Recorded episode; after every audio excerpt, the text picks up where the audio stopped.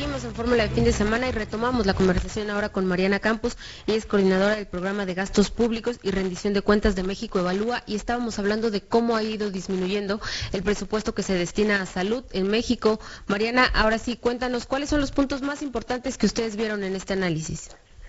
Mira, más relevante es que al 31 de marzo tuvimos eh, un menor gasto que el año anterior, es decir, durante el primer trimestre así como un menor gasto de lo que se había programado, lo cual pues no es una noticia porque pues, tú sabes que no solamente COVID ha afectado la atención de la salud, es decir, eh, es decir, no solamente COVID es el problema, sino que COVID ha afectado la atención de otros padecimientos.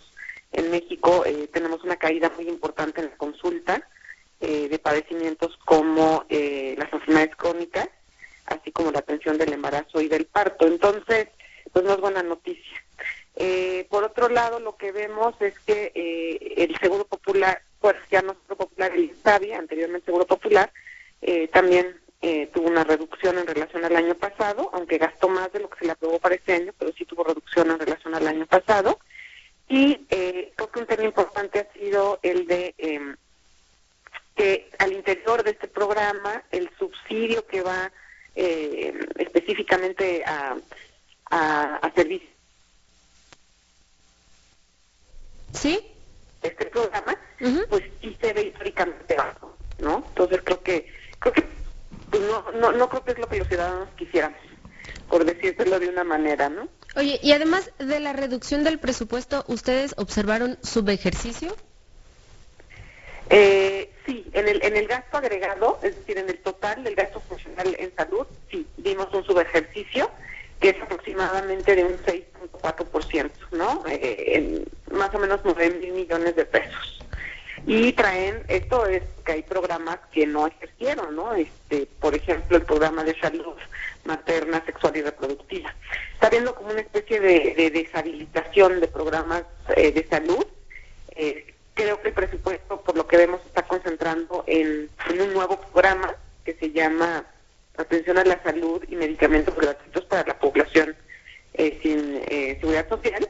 Y, sin embargo, pues, como se está concentrando en un programa, ya no vemos cómo este programa distribuye a, los, a las distintas necesidades, ¿no? Como este caso de la salud materna. Sí, concentraron, hicieron un programa y ahí concentraron todos los recursos, una gran cantidad de recursos que no desglosan lo desglosan, entonces no podemos ver, por ejemplo, cuánto de eso se ve enfermedades crónicas o atención del embarazo. Eh, y lo que sí vemos es que los recortes no son iguales a, digamos, a lo que está gastando este programa eh, de más, ¿no? Entonces nos preocupa mucho cómo va a quedar a la larga esto. Creemos que hace falta rendición de cuentas porque, pues bueno, especialmente esta población es la que no tiene seguridad social, no está más vulnerable. Entonces creo que eh, sí es un gasto muy importante. Eh, pues es un derecho humano la salud.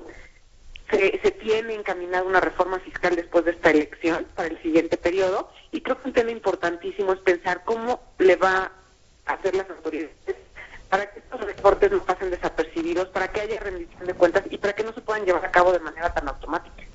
Oye, Mariana, ¿y usted qué observaron en cuanto a la compra de medicamentos? Es interesante lo que ocurre este año porque pues se supone que contrataron a la UNOPS para que hagan toda la licitación, pero pues hay muchísimas denuncias, muchísimas quejas de que no hay medicamentos. ¿Qué observaron ustedes en el gasto eh, relacionado con compra de medicamentos? Eh, lo que vimos es que se está gastando, bueno, al primer trimestre de este año se gastó menos de lo que se había programado y también de lo que eh, se gastó el año anterior. Esto eh, a la hora de desagregar, porque el, sistema de salud en México es complicado, tú sabes que es un multisistema, ¿no? Vemos que esto sobre todo fue por el ISTE, que prácticamente no se ejercieron recursos en medicamentos en el ISTE. Eh, vemos, por ejemplo, en contraste que la Secretaría de Salud ejerció un 50% más, pero ese ejercicio tiene que ver con que el gobierno está invirtiendo en una empresa estatal que se llama Birmex para financiar proyectos como de investigación y desarrollo. Esto a lo mejor puede ser positivo, ¿no? Sin embargo, creemos que pues la inversión de mediano y largo plazo y esos beneficios no pueden sustituir lo que en el corto plazo se requiere, porque de nuevo vimos eh, recortes, como te decía, en salud materna, sexual y reproductiva, que no ejerció prácticamente su, presupuesto de, medicamentos, ¿no? Así como el de prevención de obesidad, diabetes, que tú sabes, pues ese es un tema muy delicado en México porque es un problema de salud público.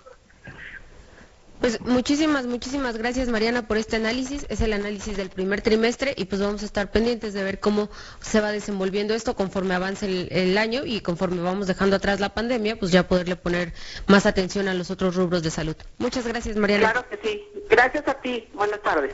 Y pues precisamente hablando de este tema, del tema del gasto que hace el gobierno federal, el tema de la inversión en medicamentos, pues saludo ahora con mucho gusto a Alejandro Barbosa, el expresidente de la Fundación Nariz